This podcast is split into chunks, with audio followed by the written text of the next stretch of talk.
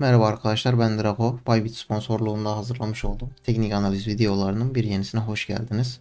Bugün sizlerle major altcoin'lerin son durumuna bakacağız aslında. Ama eee, yani bir teknik analiz videosunda hafiften de olsa bir bitcoin'e değinmeden olmaz diye düşündüm. Hafifçe yani kısaca bir bitcoin'deki son duruma bakalım. Bitcoin işte buradaki 46 bin dolar bölgesi diyebileceğimiz önemli desteğinin henüz düzgün bir tepki almamış durumda ve sürekli olarak burayı test etmeye devam etmekte.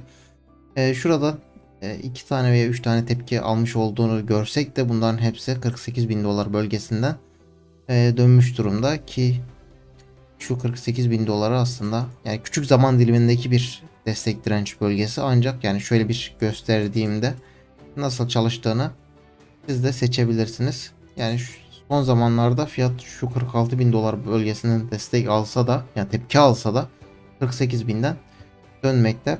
Umarım şuradaki 46 bin dolar bölgesini kaybetmeyiz ve fiyat artık şu 52 bini aşarak bize çok çok rahat bir nefes aldırır. Zaten şöyle bakacak olursak da fiyatın burada bir işte akümülasyon geçirdiğini görmekteyiz.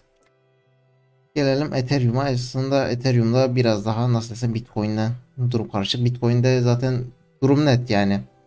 E, destek ve direnç arasında sıkışma görmekteyiz ancak Ethereum'da durum biraz daha farklı.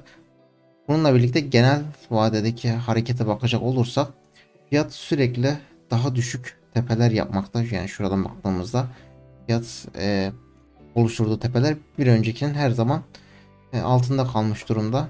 Şimdi de zaten şurada bir 3650 dolar bölgesinde diyebileceğimiz bir destek seviyesi var. Buranın üzerinde hareket etmekte. Ancak yani destek ve dirençleri bile hmm, Ethereum'da şu an düzgün olarak seçmek pek de mümkün değil. Yani buradaki mesela güzel bir desteğimiz var ancak fiyat harekette altına sarkmış olsa bile altından tepki aldığı için son zamanlarda Ethereum'da işlem yapmakta ben biraz çekinmekteyim. Yani Ethereum'dansa Bitcoin'de e, işlem yapmak biraz daha onu öngörebilmek daha kolay olduğunu düşünüyorum. Şimdi gelelim AVAX'a. AVAX'ta e, zaten şuradaki direnç bölgesine birkaç video öncesinden söylemiştik ve destek bölgemiz işte 100 dolar bölgesiydi. Buradan tepki aldıktan sonra fiyat 117 e, dolar seviyesine kadar çıktı ve burada zaten yani şöyle seçecek olursam pardon şöyle.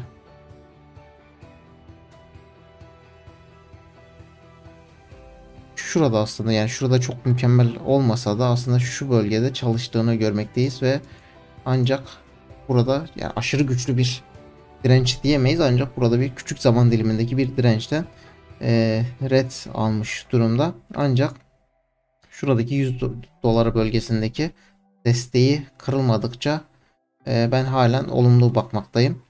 Tekrardan şunu söyleyeyim. Şurada bir ters omuz baş omuz yapısı olmaz. Yani şurası bir sol omuz, şurası baş ve şurası sol omuz diye çizenleri görmekteyim. Ancak e, bu bir dönüş formasyonudur ve düşüş form düşüş e, düşüş trendinden sonra oluşması beklenir. AVAX'a baktığımızda ise böyle bir yükseliş var. Yükselişten sonra e, bir yapı oluşturmuş. Evet yapı ters omuz baş omuza benziyor ancak öncesindeki hareketten dolayı buraya bir e, tobo diyemeyiz. Bu da aklınızda bulunsun.